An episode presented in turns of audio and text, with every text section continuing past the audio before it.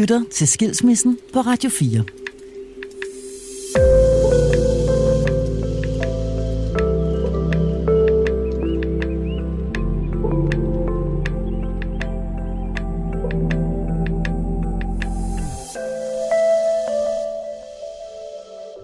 Da jeg endelig gik, var det, da jeg var mellem min tredje og min fjerde kemo. Jeg var virkelig syg, og jeg var pilskaldet, og jeg havde det af helvede til. Jeg kunne ikke mere. Altså, så det var ikke så meget det der med, at jeg ikke at jeg blev svigtet i den periode. Det blev jeg også. Men, men jeg kunne ikke, jeg havde ikke kræfter til at sugarcoat det. Jeg havde simpelthen ikke kræfter til at lade som om, at alt er stadigvæk godt og fantastisk. Josefine Bergsø er født i 1965. Hun er uddannet guldsmed hos en af landets dygtigste juvelerer og åbnede i 1989 sin egen butik, som hun har haft lige siden. Josefine har blandt andet lavet smykker til dronningen, til en række kendte spillefilm og til adskillige skuespillere, som for eksempel Halle Berry, Jeremy Irons og Meryl Streep. Samme år som Josefine åbner sin butik, bliver hun gift med sin mand, som hun får to døtre med. I dag bor Josefine i en lejlighed på Christianshavn og er blevet mormor til en lille pige. Jeg er så glad for, at du vil komme ud og forsøge mig her i mit, øh, i mit lille kolonihavehus på Amager. Jeg er så glad for, at jeg måtte komme. Jeg kunne godt tænke mig at prøve at spole øh, tiden lidt tilbage, eller faktisk rigtig meget tilbage, Josefine, fordi det er jo ikke så ofte, at man øh, møder mennesker. Det i sig selv, synes jeg, er dybt fascinerende, som, øh, som finder sammen så tidligt. Det må jo nærmest have været din første kæreste, din, øh, din eksmand. Ja, det må man sige. Vil du ikke tage os med en tur tilbage og, og, og fortælle, hvordan det hele sådan startede, og hvad det, hvad, hvad, hvad det var, I kunne sammen, og hvad det var, du forelskede dig i dengang? Jeg har boet, havde boet med mine forældre nogle år i et øh, kommunistisk kollektiv i Vedbæk, og gik på Rungsted skole, og øh, det var et rigtig dårligt mix med et kommunistisk kollektiv der i øh, slut 70'erne. det kan jeg godt forestille mig.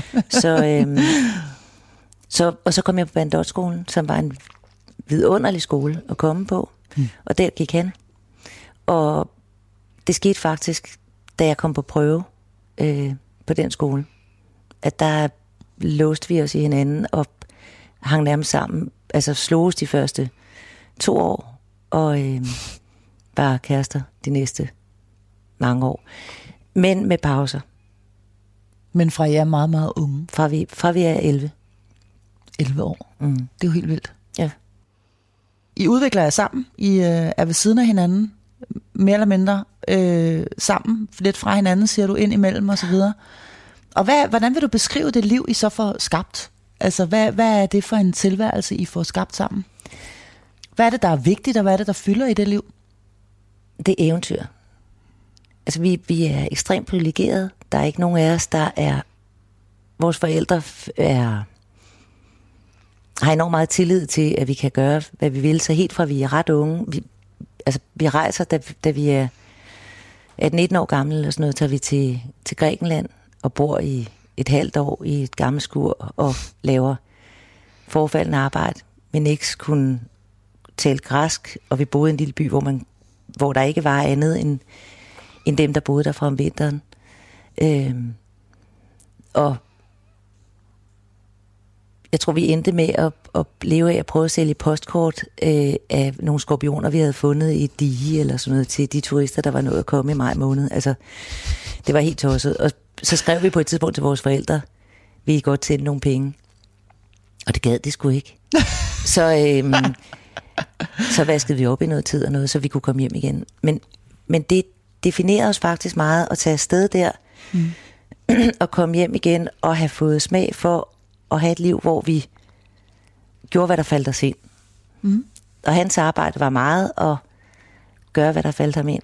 Øh, og øh, jeg var jeg har altid vidst, hvad jeg skulle lave. Jeg er guldsmed og, og tog en uddannelse, da jeg var, fra jeg var 19 og var færdig, da jeg var 23. Så jeg var jo ligesom bundet herhjemme, mm. hvor hans var mere og mere rejse og sådan noget. Men øh, så giftede vi os. Og vi var de første af vores venner, der blev gift, og det var helt vanvittigt dengang. Vi var 23 år gamle, og der tror jeg, at vores forældre synes, vi var åndssvage. Fordi... Men jeg vidste jo bare, jeg vil aldrig nogensinde blive skilt fra ham. Vi var bestemt for hinanden. I var sådan nærmest soulmates. Er det sådan et fortærsket udtryk? Det er et totalt fortærsket udtryk. Men, ja, men, det er det. Men, det var vi på en måde, men, men samtidig så kan jeg huske nogle gange i løbet af mit ægteskab, hvor, hvor øh, jeg har talt med veninder om, hvad hvis man blev skilt? Så er der mange, der har været sådan, jamen så vil han jo stadigvæk være min bedste ven. Og, mm. Hvor jeg tænkte, det vil vi aldrig være. For vi var alt for passionerede, vi var alt for skøre, vi var alt for, du ved, vi var... Jeg tror i virkeligheden på en eller anden måde, at vi aldrig nåede ud over forelskelsen og ind i kærligheden. Fordi vi var så... Øh, vi var meget glade for hinanden. Og så var, det, var vi helt vildt højt op ind imellem, og så havde vi kæmpe dramaer ind imellem. Men, vi, men det der rolige kærlighed, hvor man kan have, altså læne sig tilbage og tænke, jeg er, jeg er elsket med hud og hår. Mm. Det, det jeg tror jeg ikke, vi har haft nogensinde. Altså jeg kan huske, at jeg engang øh, var på ferie med nogle vennepar, og hvor en, en kær veninde stod ude på nogle klipper på Bornholm, og hun havde lige født, og hendes mave hang rigtig pænt meget ud over den der trussekant, og hun stod ude i bølgerne og råbte til sin mand, er jeg ikke bare lækker? Og så råbte han bare tilbage, I love you, du er kvinde i mit liv. Og jeg stod og kiggede på hende, og så tænkte jeg, det der vil jeg have en dag. Fordi jeg, jeg var altid den, der sugede maven ind, og var, jeg gjorde mig så meget umage hele tiden. Og det tror jeg også, han gjorde sådan set. Altså vi, vi var... Ligesom man gør, når man er forelsket? Ja, og ligesom man gør, når man skal blive ved med at gøre indtryk på hinanden. Man skal blive ved med, mm. du ved, at yde noget for at... Og, og man skal endelig ikke gøre sig øh, mindre eller latterlig. Eller, altså, det er virkelig... Så den der, hvor man føler, at man bliver fagnet, også når man er åndssvag. Mm. Også når man... Har en mave, der ligner en punkteret ja, æbleskive. Den, ja. den har jeg ikke haft. Selvom Josefine og hendes mand elsker hinanden, begynder Josefine at mangle noget i deres ellers store forelskelse. Samtidig begynder parets omgangskreds at viske i krone. Da vi har været gift i 10-11 år, der hiver min søster fat i mig og siger, prøv at høre, der går alle mulige rygter. Og, øh, og jeg vidste, det var løgn. Altså, det kunne simpelthen ikke lade sig gøre. Fordi sådan var vi ikke. Øhm, og så henviste hun mig til en veninde, som fortalte, at det var rigtigt nok. Der var, hun havde ikke kunne lide at sige det før, men, og så kom hun med nogle navne på nogen, som også fortalte om det her.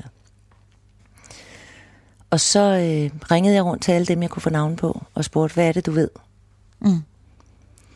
Øh, og der var nogen, der sagde, det vil jeg slet ikke blande ind i, og der var nogen, der sagde, øh, jamen jeg har bare så ondt af det, og der var alt muligt skrækkeligt. Øh, og så tog jeg hjem og konfronterede ham, og så benægtede og benægtede og benægtede han, og så benægtede han jo igen, og så havde vi en forfærdelig krise. Og så smed jeg ham ud, og så øh, begyndte vi at gå til en parterapeut, i virkeligheden for at blive skilt på en ordentlig måde. Øhm, og der må jeres piger have været ret små, ikke? Ja, der var, ja. der var vores yngste to. Ja. Øhm, og så fandt vi faktisk en anden igen i løbet af et halvt års tid. Og det var virkelig, virkelig voldsomt. Og virkelig livsomvæltende. Fordi jeg blev, jeg blev så forskrækket.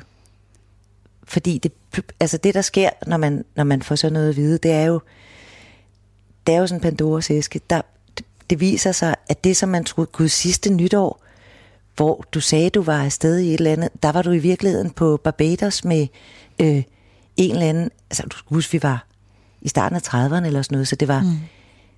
vi var meget unge i forhold til det her. Der var, der var virkelig, virkelig mange ting, der, der dukkede op. Og jeg kunne ikke få det til at give mening. Altså det, jeg har talt med andre, som har været ude for voldsom utroskab, de siger næsten alle sammen. Og, og så giver det jo mening, pludselig. Mm. For mig gav det overhovedet ingen mening. Altså jeg, jeg, jeg fattede det simpelthen ikke. Havde du ikke undervejs, øh, fordi at det, det er noget, der har stået på lang tid. Ja. Det er jo ikke bare en hov til en julefrokost på en kopimaskine. Altså vi taler jo om forhold. Ja. Altså vi taler om, at din eksmand har forhold til andre kvinder. Har du ikke på, øh, har du ikke, har din intuition, har din mavefornemmelse ikke på et eller andet tidspunkt sagt dig, der er sgu da et eller andet galt her? Altså, det, det her, det virker da underligt. Det, øh, det der sker, for mig i hvert fald, det er, at hver gang, at der er noget, som føles forkert, så får jeg at vide, at jeg er fuldstændig gal på den. Mm. Altså, hvordan kunne det overhovedet kunne lade sig gøre? er du fuldstændig ravne vanvittig. Og synes du ikke, vi har det godt? Og det har vi jo. Mm. Og jeg kan godt se, at det vil være svært at få tid til. Og jeg kan godt se, at det lyder fuldstændig hen i vejret. Så jeg tror i virkeligheden, at... Og det er jo det, jeg er mest... Øh, altså, det er jo egentlig ikke utroskaben, jeg har det slemt med. Jeg har det, jeg har det rigtig slemt med løgn, fordi mm. det, der sker, når du hele tiden bliver for at vide, at dit indre kompas er i stykker, så går det i stykker til sidst. Og din intuition er faktisk en virkelig, virkelig god måler for alt muligt. Oh yes. Men, men jeg fik bare at vide hele tiden, den er fuldstændig ravne gal. Og fordi vi levede et liv, hvor der var enormt mange hemmeligheder. Det var, der var noget, jeg ikke måtte sige til nogen, og der var noget andet, jeg ikke måtte sige til nogen andre. Og så var der noget, som var forretningshemmeligheder-agtigt. Men så var der også nogle hemmeligheder om mennesker, som, som jeg i dag tænker, kan jeg vide, om det overhovedet var rigtigt. Men det var en måde at holde i skak på, fordi der var nogle mennesker, som jeg simpelthen ikke talte med, fordi jeg havde hørt, hvor frygtelige mennesker de var, og hvad de sagde om hinanden. Eller. Mm. Så, så det var ligesom at være i sådan en, en, en, sådan en, en fælde af løgn. Fordi jeg, hvis jeg skulle være hvis jeg skulle være lojal, så skulle jeg jo holde min kæft med de ting, jeg havde fået at vide. Mm. Og det vil sige, at jeg kunne heller ikke konfrontere ting, som føltes mærkelige. Og så øh, er der også nogle mennesker, som er helt vanvittigt dygtige til at manipulere. Altså det der mm. med at sige, jeg har da aldrig sagt, at jeg sad i en sort stol. Nå, når stolen svarer, nej, nej, du sagde, det var en sort stol. Altså, du ved, man bliver kørt hen i et hjørne, hvor du forsvarer noget, som intet har med substansen at gøre. Mm. Og hvor man bliver gjort lidt smålig i det, og man bliver gjort paranoid og jaloux, og Lige præcis. alle mulige ting, som man slet ikke har lyst til at være. Ja. Altså, som man slet ikke har lyst til at være. Men prøv Hvem fanden har lyst til at være ja. det?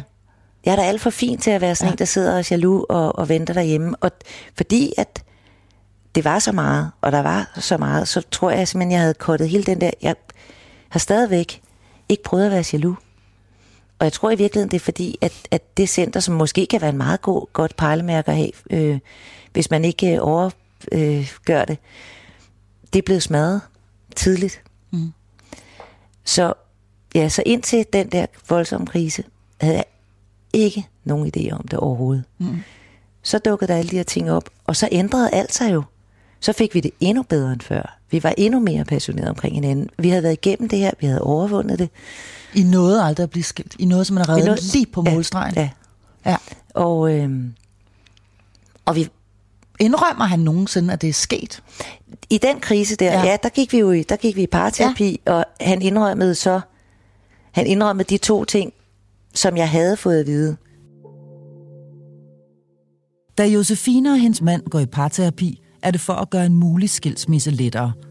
Men samtalerne ender med at styrke deres forhold, og efter et halvt år i krise, kommer de ud på den anden side med endnu mere kærlighed til hinanden. Og Josefine er sikker på, at utroskaben og hemmelighederne er et overstået kapitel. Jeg tror ikke, jeg har haft en dag i mit ægteskab, hvor jeg ikke fik at vide, at jeg var elsket. Men der har ikke været ret mange dage i mit ægteskab, hvor han ikke har kørt ud til en anden og sagt det samme.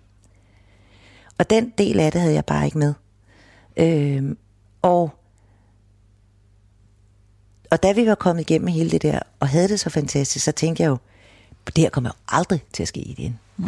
Hvorfor skulle det det? Det var den krise, vi skulle have. Det var den krise, vi skulle have. Og vi, og vi har det jo helt fantastisk. Og vi har alle muligheder. Det er også det der, vi er så heldige. Mm. Vi har sunde og raske børn. Vi er vilde med hinanden.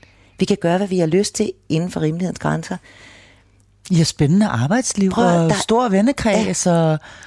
Alt er godt, ikke? Mm. Hvem? Altså, man skulle være fuldstændig idiot for at jeopardize med det. Og nu taler jeg ikke om, hvis du møder den store kærlighed et andet sted. Det er jeg fuldstændig med på. Det kan ske. Mm. Men at du møder den store kærlighed andre steder, gang på gang på gang, og aldrig nogensinde siger det til det menneske, du faktisk er sammen med, det, det er jo et kæmpe svigt. Så sker der det, at du bliver syg? Ja. ja. Hvis vi skal springe en lille bit smule. Og i den forbindelse, hvor du bliver kraftsyg, og øh, skal i nogle rigtig hårde behandlinger, som det jo tit og ofte er, der sker der også noget med dit ægteskab. Ja. I den forbindelse der. Det, der sker, tror jeg, er især, at han er på det tidspunkt i et forhold til en anden kvinde, som, som betyder rigtig meget for ham. Mm. Øhm, og det ved jeg selvfølgelig ikke noget om.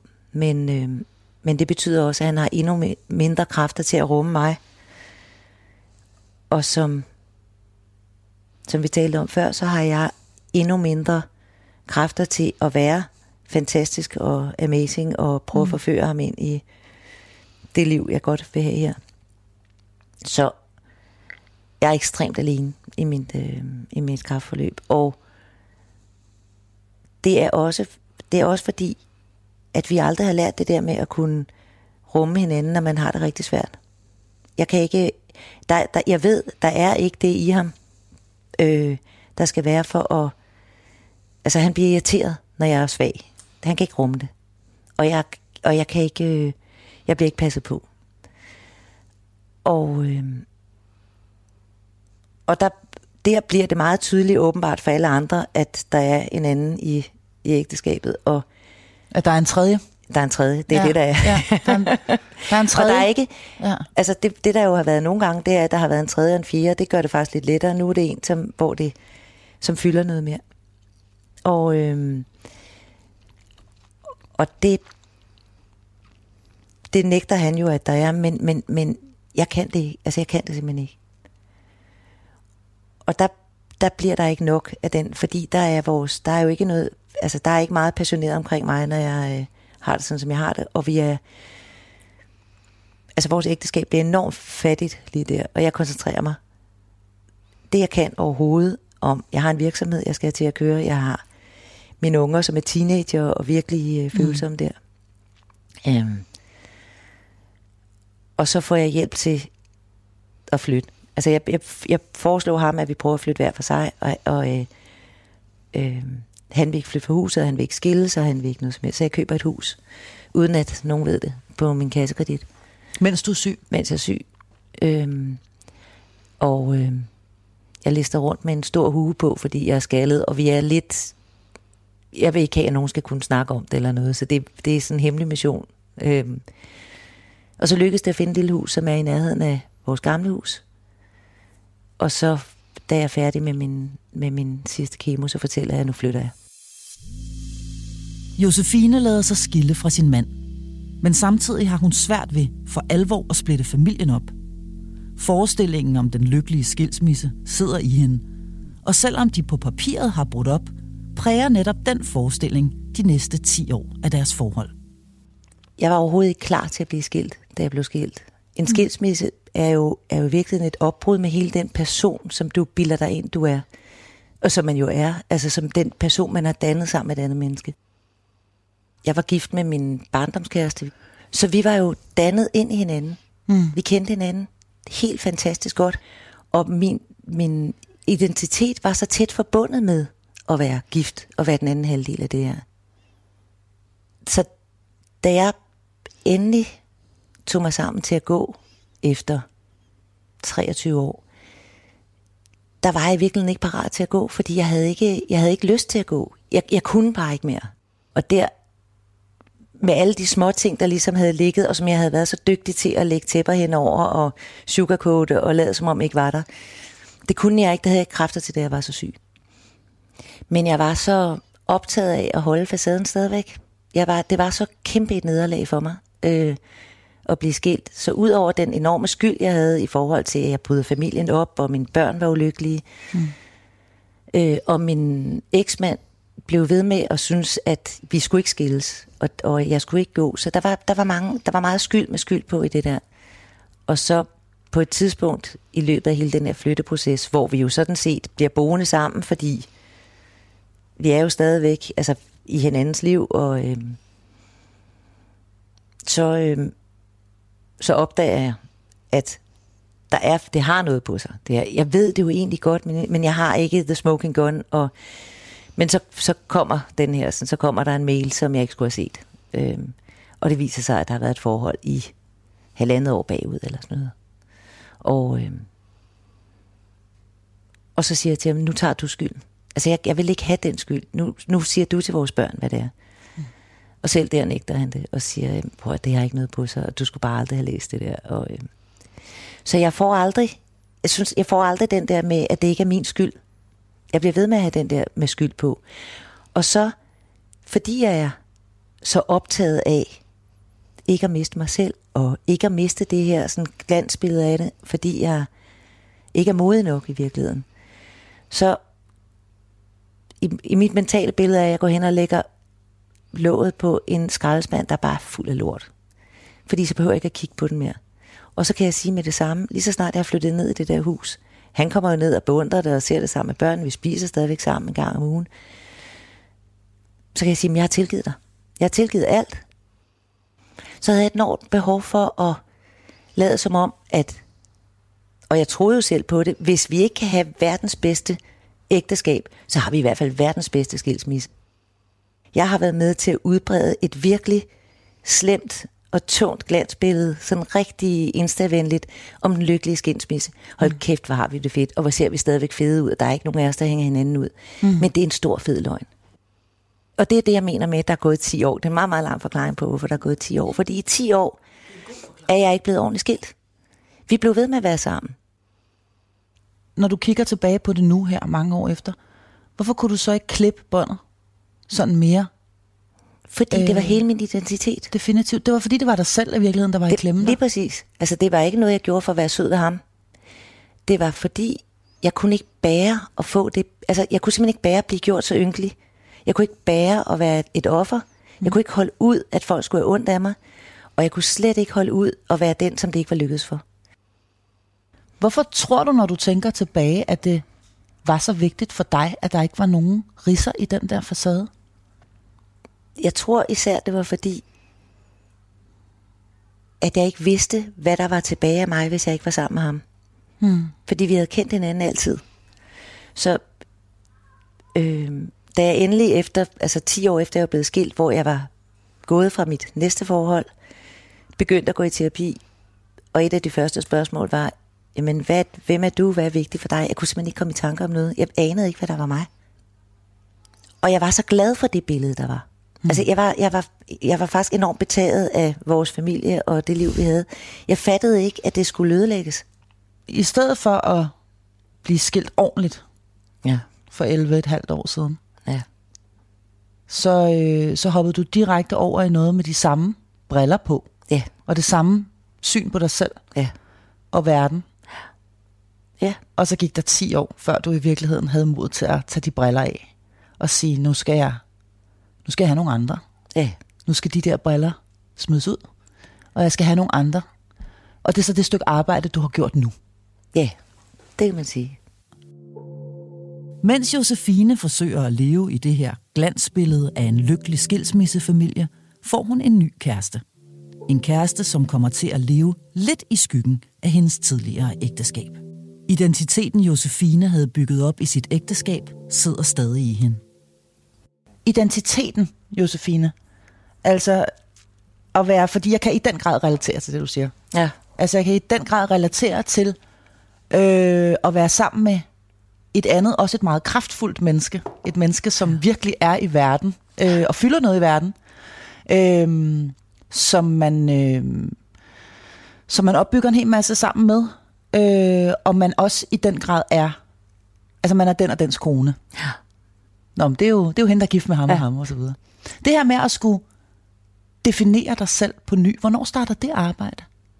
Hvornår vil du mene, at det starter, hvis vi, hvis vi går tilbage til, at du flytter, du flytter ned i det lille hus, du ja. har købt for dig selv på din kassekredit, og du er faktisk er pisse syg. Hvornår starter genopbygningsarbejdet, eller, eller redefineringen af, hvem pokker du egentlig er, når du ikke er gift? Mm, der sker en lille bit smule lige, da jeg er blevet skilt, mm. tror jeg. For, også fordi, øh, jeg når at være tre måneder alene. Det er ikke ret lang tid. Mm. Nej, der det er jeg, ikke ret altså, lang tid. Der, det var lige, jeg tror, det var lige nok til at trække vejret ind to gange og øh, få, få taget stuebord af. Ikke? Og så var det bare... Ja. Så, og så havde jeg den her forelskelse, øh, hvor som var en helt andet slags menneske. Altså fuldstændig anderledes. Og det var en enorm lettelse, og det var enormt dejligt. Og mm. det var... Mm, jeg tror, jeg fik samlet nogle, nogle rester sammen. Det var ikke sådan, at jeg var et, et skadet menneske på det. Men, men, men jeg gik ikke i dybden med det. Mm. Fordi jeg, jeg havde slet ikke behov for at gå tilbage til den skraldespand der igen. Nej. Jeg havde, jeg havde et rigtig godt forhold. Jeg havde en eks, som blev ved med at sige, hvis du vil tilbage, så er det bare at trykke på knappen. Mm. Så det er svært at træde på en, der ligger ned. Øhm, mm. Og jeg havde jo det bedste af det hele, synes jeg. Jeg var sluppet mm. væk i live. Mm. Så jeg havde ikke det der behov for at gå ned. Nej. Øh, og der tror jeg, at det var... Altså, der gik 4-5 år eller sådan noget, før at jeg... For, også fordi, at det blev ved. Fordi min, min gamle familie mm. blev ved med at fylde så meget i mit liv. Fordi det blev tiltagende svært for mm. min nye kæreste at acceptere. Prøv at høre, at vi har inviteret 35 mennesker på weekend, og nu fiser du afsted, fordi din eks er blevet syg. Josefine kan ikke give slip på sin familie og det første ægteskab. Hendes eksmand gør det helt klart, at han venter i kulissen, og en dag vælger hun at give deres forhold et forsøg mere. Efter at have boet sammen med min super søde kæreste. Øh, i, og meget tålmodig kæreste. Og meget tålmodig kæreste i, øh, i syv år, så, øh, så gik jeg. Og det var der selvfølgelig flere grunde til. Det er jo ikke så sort-hvidt alt det her, men, men, men øh, en enorm stor del af det var jo, at jeg har den her familie, og det er den vigtigste, og jeg, og jeg hele tiden fik at vide, hvis du bare kommer tilbage, så bliver alting godt igen. Og så tog vi, så tog jeg med min eksmand og min to piger og deres kærester på ferie i marts måned, lige der, da corona brød ud. Og vi nåede at være afsted i fem dage. Og så skulle vi hjem øh, på grund af corona. Og der, mens vi var afsted der, fik jeg et angstanfald. Det har jeg aldrig prøvet før, og jeg, jeg troede, det var hele det her med, Danmark lukker ned, og hvad sker der? Skal vi overhovedet til mm. hjem? Mm. Og vi havde jo store diskussioner om, skal vi blive der, eller skal vi, eller skal vi øh, tage hjem og, og øh, se, hvordan verden ser ud der? Og der var enormt meget konflikt, fordi de unge var meget mere modige, end vi var, og min eksmand og jeg, vi synes egentlig, vi skulle pakke sammen og tage hjem der. Men nu i dag tænker jeg, at det var slet ikke det, mit, mit angstanfald drejede sig om. Det, det drejede sig om, det var, at jeg var fuldstændig den situation, jeg havde været i, da, før, før jeg blev skilt. Jeg render rundt og suger maven ind, og vi har det dejligt, og vi bor sammen, og øh, der er nøjagtigt lige så meget løgn, og der er nøjagtigt lige så meget usagte og hemmeligheder og ting, jeg ikke øh, må få at vide, og samtale, der stopper, når jeg kommer ind i rummet. Øh, og jeg kunne slet ikke, jeg kunne, jeg kunne slet ikke navigere i det. Altså det var fuldstændig. Og så tog vi hjem, og så var vi jo i karantæne sammen. Og havde 14 dage. Og det var forfærdeligt. Det var fuldstændig forfærdeligt, fordi jeg var, det var, det var ligesom om jeg aldrig var sluppet væk. Mm. Og intet havde ændret sig. På øh, trods af, at der var gået 10 år? På trods af, at der var gået 10 år. Og alt det der med, øhm, alle de ting, vi, vi kan gøre de her ting sammen, fordi vi har det her liv sammen. Nu rejser vi bare igen, og nu gør vi. Der var stadigvæk telefonsamtaler, der skulle tages ude i entréen, og hvor det så, når jeg så, nu havde jeg jo fået genoprettet en lille bit smule af den der smadrede intuition. Øh, så da jeg på et tidspunkt kan gå ind i opkaldslisten, fordi jeg får overragt en telefon, så er der blevet ringet til hende her øh, 17 gange eller sådan noget i, på den ferie, vi har været på sammen. Og hvor hvor jeg jo helt logisk tænker, jamen du, det kan du jo bare sige. Vi skylder jo ikke hinanden noget. Hvis du hellere vil være et andet sted, mm. så sig du vil være et andet sted, eller fortæl, hvordan landet ligger. Men det kunne bare ikke lade sig gøre, åbenbart. Altså det var, det, det, det skal være en, en stor løgnehistorie for at bevare spændingen på en eller anden måde. Den her ferie bliver afgørende for Josefine. I pausen fra ægteskabet har hun fået den intuition tilbage, som hendes eksmand havde slået ud af kurs. På ferien, og da de kommer hjem i karantæne sammen, kan Josefine pludselig se alle løgnene og hemmelighederne helt klart. Det var faktisk først, da jeg var gået fra min kæreste, og havde prøvet at være tilbage i det her igen, og det gik over for mig, det var jo, altså det var jo, det var Sodom og Gomorra, det var forfærdeligt. Og jeg kunne slet ikke, altså pludselig kunne jeg jo se enormt mange af de ting, som jeg slet ikke har ville kigge på før, mm. dukket op her. Og, jeg tænkte, og man kommer jo i tanke om ting, det er også det, der er helt forfærdeligt, ikke? Man, mm. Ting, som man tror, at man har lagt låg på og sådan noget, de kommer frem, og man tænker, det var der jo også. Det har vi sgu da mm. aldrig fået snakket om. Og hvad med det og det? Og så skete der også det, at jeg mødte nogle kvinder, som havde haft forhold øh, til ham, mens vi havde været sammen. Øh, som fortalte mig nogle forfærdelige historier om, hvordan de havde troet, de skulle giftes, øh, og at øh, vi bare havde et kammeratskab, og øh, det var et fornuftigt ægteskab. Altså alle de der historier, som mænd, der er meget utro, fortæller. Så du er ikke den eneste, der blev løjet for? Altså, der Ej, var, er du sindssyg? Ja, der var løgne hele vejen rundt? Ja, ja. At, altså, jeg, jeg, jeg tror ikke, der eller det, det ved jeg ikke, og det har jeg egentlig ikke nogen mening om. Men det er ikke min fornemmelse, at, at, at, at der er nogle af de her kvinder, som er gået ind i det, som har vidst, hvad det var mm. for en forhold her. Jeg, så man kan, ikke engang, man kan ikke engang blame dem, kan man sige sådan rigtigt. Nej, man kan det, i hvert fald ikke rette sin vrede derhen. Overhovedet ikke. Nej. Øhm, nej, slet ikke. Og jeg ved jo godt, hvor dejligt det er at være i det lys, når, når det mm. lys er tændt. Ja. Så er det helt vidunderligt at være i. Det har du været i mange år jo. Det har været i mange år. Hvornår er det, du ikke ligesom længere kan sige, det er ikke fint nok? Hvornår bliver du vred? Altså, hvornår, hvornår kommer det der op i dig, hvor du har behov for at sige, nej, nu skal den kappes, den der navlestreng, eller hvad fanden det er, I har til hinanden? Det starter, da vi kommer hjem mm. fra den ferie der i, i øh, marts. Og så bliver det, så hjælper det rigtig meget. Min, mine børn er i mellemtiden blevet store voksne, mm. virkelig fornuftige kvinder. Og jeg taler med dem om, fordi de har jo også nogle udfordringer med løgn og, og sådan nogle ting. Og jeg taler med dem om, at jeg er frustreret. Mm. Og øh, de giver mig ligesom grønt lys til at være den, som, som de opfatter mig som. Min store pige sagde til mig, at øh, jeg sagde til hende, jeg, jeg er bare så ked af, at jeg ikke, at jeg ikke gjorde det her med det samme. Jeg synes, jeg har spildt 10 år. Og så sagde hun, det synes jeg ikke, du har. Fordi jeg synes, det var rigtig rart, at der ikke var krig derhjemme, og, mm. og I var søde ved hinanden. Og når mine klassekammerater kom hjem, så var det ikke ligesom de der skilsmisse hjem, hvor de kaster knive efter hinanden. Og det giver mig en lille smule ro på med den. Min yngste siger så, at hun synes bare, at det er noget misogynt pis. Men, øh, men hun er også meget mere kontent, ikke? øhm, men, men det, at de er blevet så voksne, så, så jeg ikke føler, at de er i klemme i det her. Mm. Det gør, at jeg tør tage hatten helt af, kan man sige, for alvor, efter i det forår der, øh, i corona. Og så, så starter jeg simpelthen med at snakke med en, med en øh, terapeut, og det er, gør jeg egentlig lige så meget for at få styr på mit eget hoved mm. øh, i hele det her. Og det, det skubber bare til det der med at, at komme tilbage til mit eget kompas igen. Håben, hvis mm. du føler sådan, hvorfor er det så ikke i orden? Mm. Mm, nej, fordi det kan man jo ikke. Kan man ikke i forhold til hvad? Altså, der og, hvem er, er, og hvem er man? Jamen, det er jo det. Ikke? Hmm. Det er jo helt, helt, og det er jo hele den der, som jeg holdt dig på din egen banehalvdel. Mm. Det er da godt være, at du gør nogen kede af det. Hvad er dit behov i det her? Øh, mm. Hvor er du henne i det her? Og jeg skulle simpelthen have en guide til at hjælpe mig hen til, hvor er jeg i det her? Mm. Øh, og også til at blive...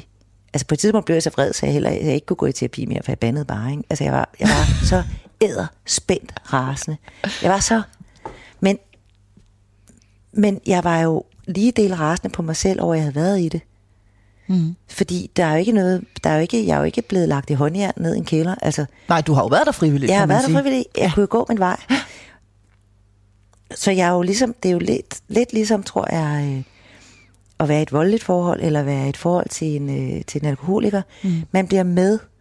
Altså, jeg dækker over de samme løgn. Jeg vidste jo godt, hvad for nogle ting, mm. som det var ufedt, der blev talt om dem vil man at snakke om her, ikke? Eller der, her er der en, der, der, der, der er enormt mange sumpområder, som man skulle være med at bevæge sig ind på. Mm. Det er jo mig selv, der bliver en sindssygt dygtig navigatør i det her. Mm. Du bliver øh, med misbrug, eller hvad jeg man kan sige? Misbrug. Ja.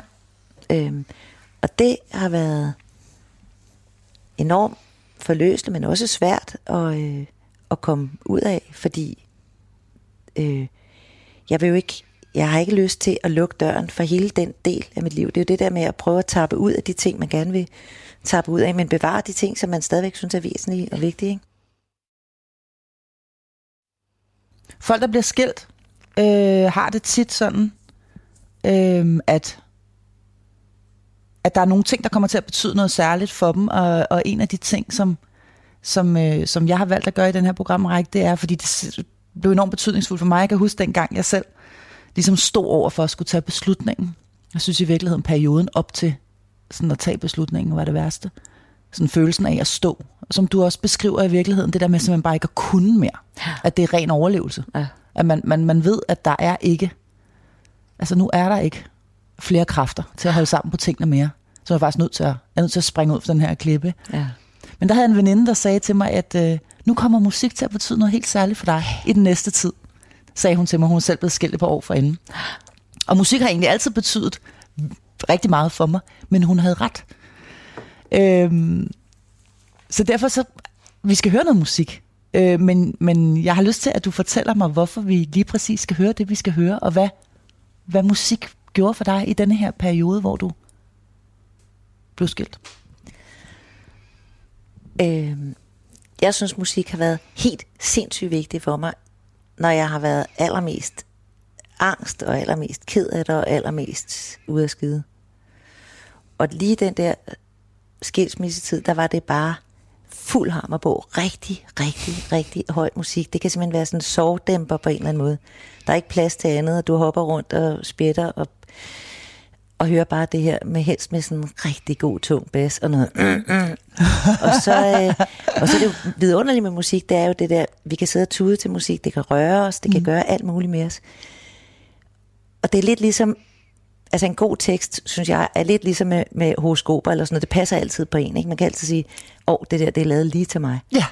Øhm, så lige i, i årene der, og i årene her, og sådan noget, hvor jeg har hørt høj musik, der har det været alt muligt blandet.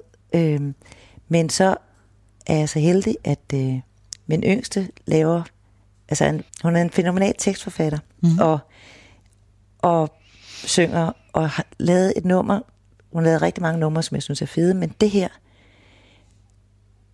det tænker jeg, det har så meget budskab, og det er så fedt at spille rigtig højt. Og jeg bliver lige dele rørt, altså jeg kan stå og stortude til det, samtidig med, at det jo også er sjov, og øh, så det fylder mig med, både med stolthed over hende selvfølgelig, men, mm. men, og så har det bare de der helt fundamentale musiske kvaliteter, jeg bliver blæst af sted af. Er det, øh, er det, det er simpelthen din datter, der selv har skrevet det her? Det er også hende, der synger på nummeret? Ja. Så hun både synger og, Og lave musik. har, og laver musik. Ja. Nu skal vi skulle lige høre det. ja, det skal jeg så. I sidste ende har vi kun det, vi skaber selv. Et, et skridt tættere på at ligge os ihjel. Stemmer visker gennem regnen, når den pisker i kolonner. Ude for mit vindue stiger månen, når jeg sover. Men jeg sover som en rev og lukker aldrig mine øjne. Varieret koster rim, smøger, sprut og løgne. Jagter en promille, rykker ud, står aldrig stille. I du milde, hold din hat og brille. Hvad der ellers når du ville Ingen år skal gå til spille, Kast din ord og lad den trille.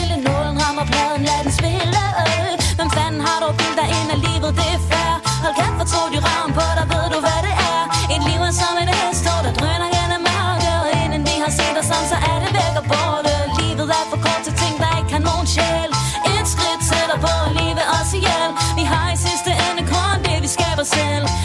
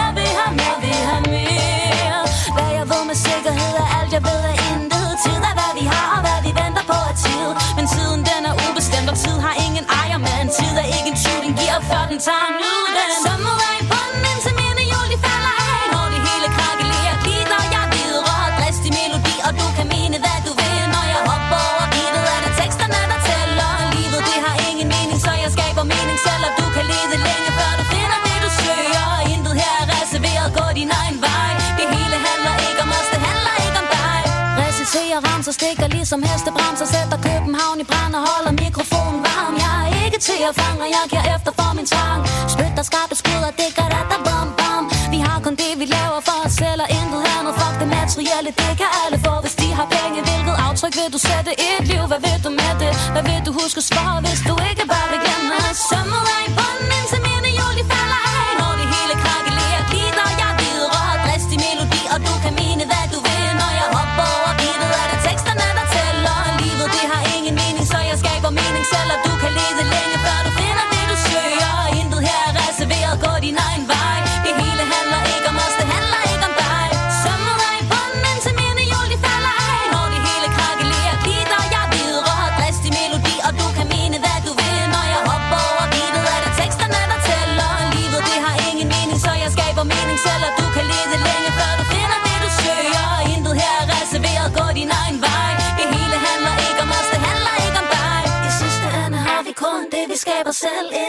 skridt tættere på at leve os ihjel Du lytter til Skilsmissen på Radio 4, og vi har lige hørt Filuka med Lever os ihjel.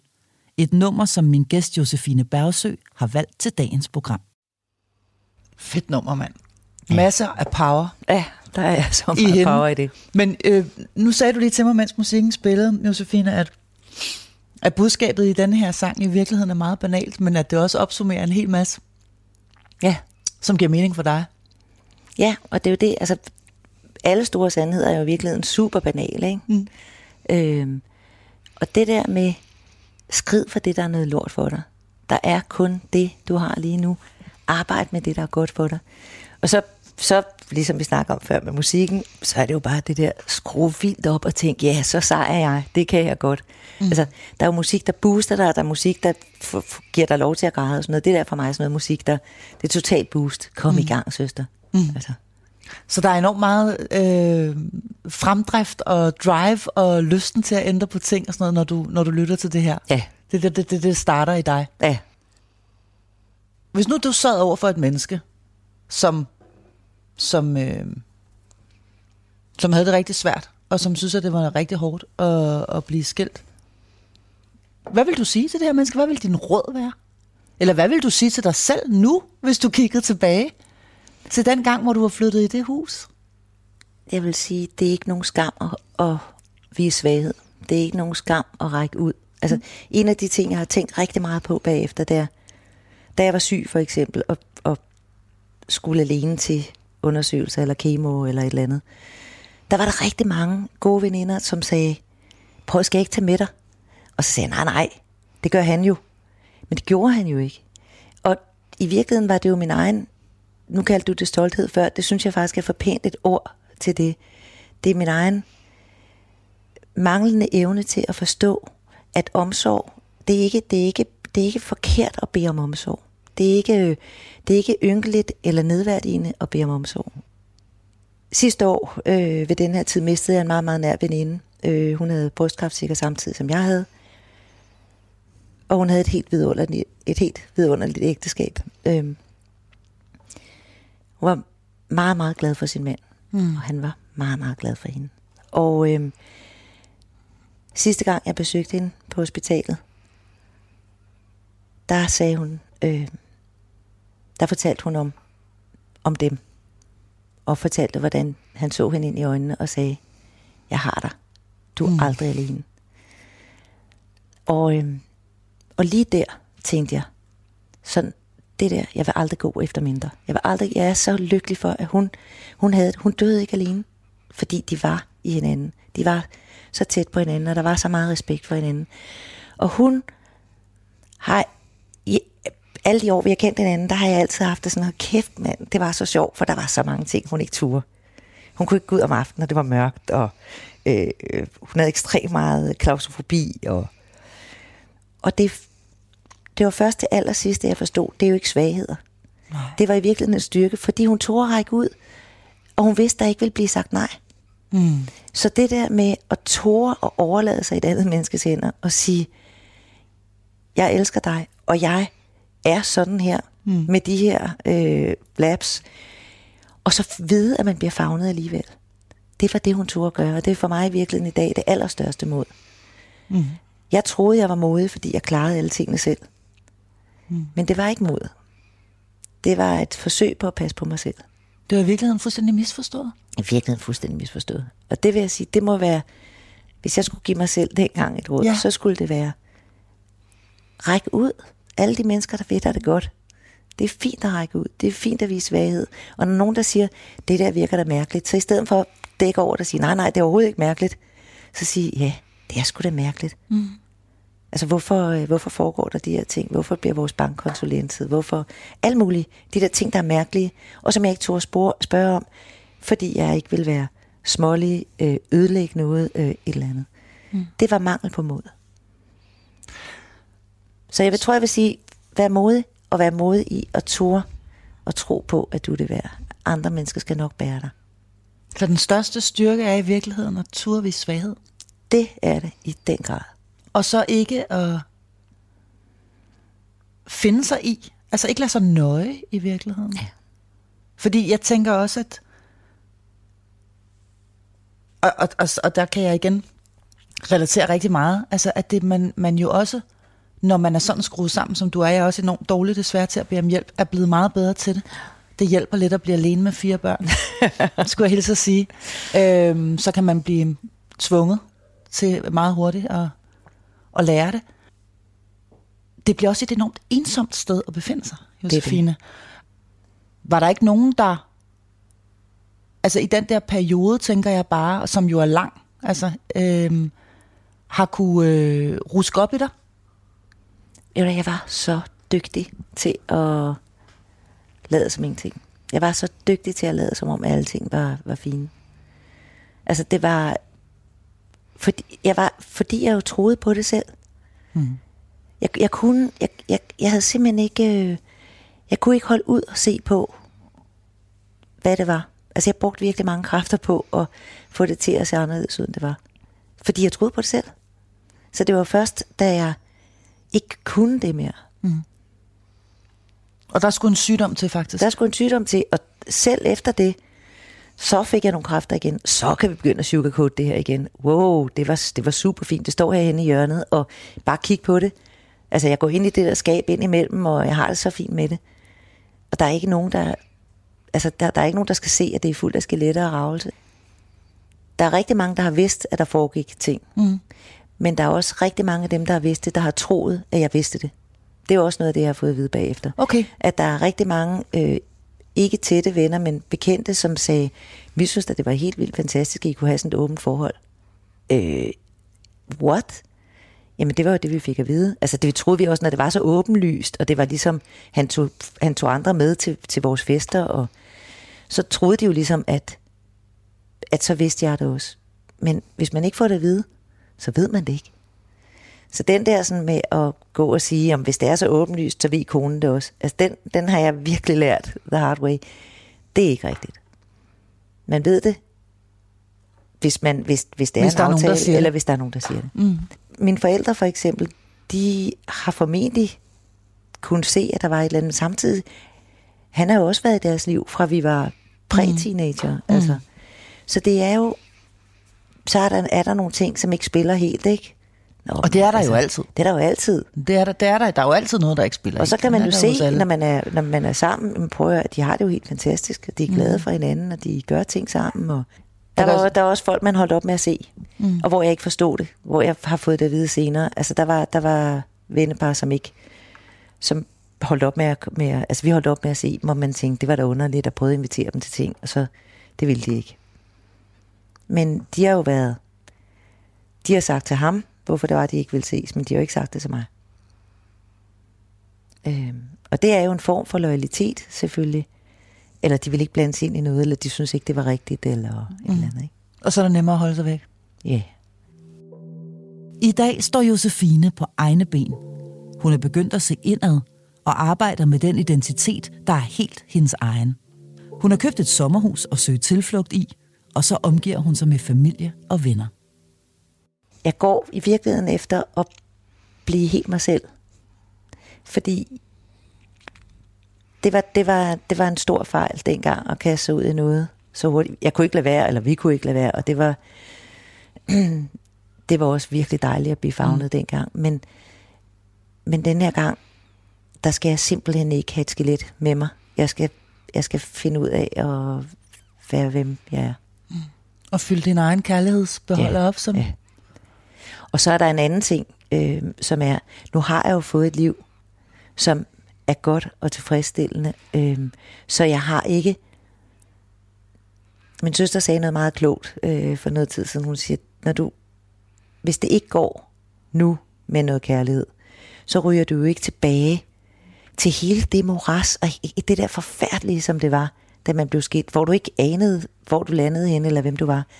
Nu ved jeg jo godt, hvem jeg er. Så jeg er, ikke, jeg er ikke bange for det på den måde. Jeg er bare ikke klar. Du er ikke klar til kærlighed? Jeg er ikke klar til kærlighed på Nej, du er den ikke klar måde. til kærlighed på den måde? Nej. Så du skal være alene lidt? Ja, det skal. Og jeg ved, du har købt dig et sommerhus, og jeg ved, du har fyldt en Ja. masse. Du har fået et barnebarn. Ja. Øh, Der er en masse øh, livgivende og livsbekræftende elementer i dit liv. Som nu lægger jeg dig ord i munden, men, men som jeg går ud fra, er det, som du dyrker og bruger tid på. Nå, men det er jo det der med at, at finde ud af i hele den der proces, hvad er der tilbage, når der ikke er det andet menneske. Øh, Præcis. og den proces tror jeg egentlig også, de fleste af os kommer igennem, når vores børn flytter hjemmefra. Det er fuldstændig forfærdeligt, og så på et tidspunkt, så har de været så forfærdelige, så det er en lettelse. Men så skal du jo også finde ud af, hvem er du, øh, uden de her sådan, unger, som ligesom har taget første pladsen i det her. Nu, lige nu tænker jeg, nu er et sted, hvor mit arbejde i hjernen er sted, det er skide sjov. Jeg er blevet rigtig dygtig til det, jeg laver. Øh, og jeg kan, jeg kan tillade mig at bruge tid på det. Øh, så har jeg fået et virkelig godt forhold til mine børn. Så har jeg investeret noget mere ærlighed i mine venner, end jeg har været i stand til at gøre før. Hvad mener du med det? Jeg mener, at jeg behøver ikke at dække over noget. Jeg har ikke, nogen, jeg har ikke hemmeligheder. Nå. Jeg, simpelthen, jeg er holdt op med at have en skjult agenda eller en hemmelighed i forhold til nogen. Jeg kan huske en af de ting, som var meget interessant, da vi blev skilt. Jeg blev ringet op af alle mulige, som ville høre, at det er fordi, der er en anden. Og jeg havde så travlt med at sige, nej, nej, det er det ikke. Hvorfor er det forbudt?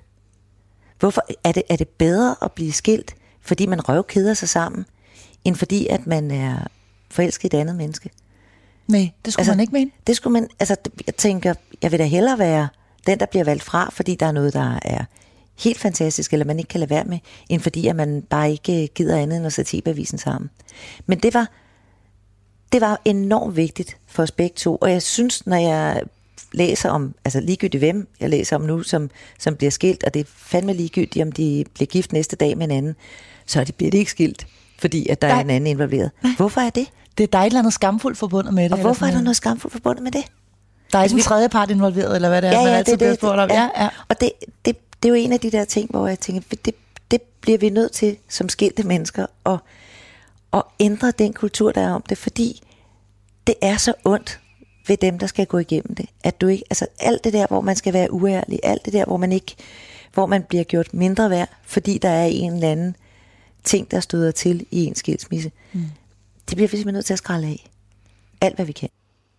Så vi skal i virkeligheden, og der er det jo vand på min mølle, være bedre til at tale om det her. Vi skal ja. Være bedre til at anerkende, at det her med at blive skilt, det er en af livets største kriser.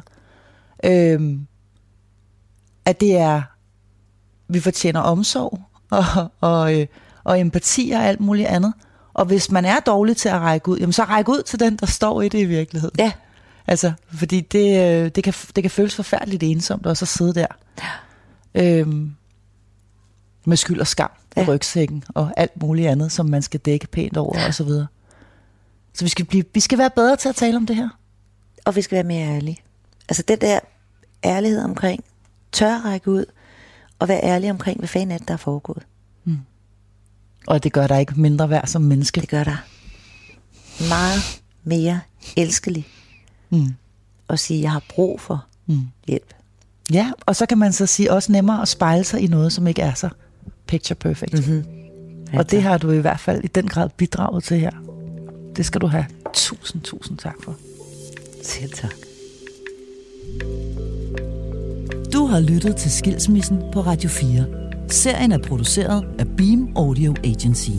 Mit navn er Marie Sloma Kvartrup. Vi lyttes ved.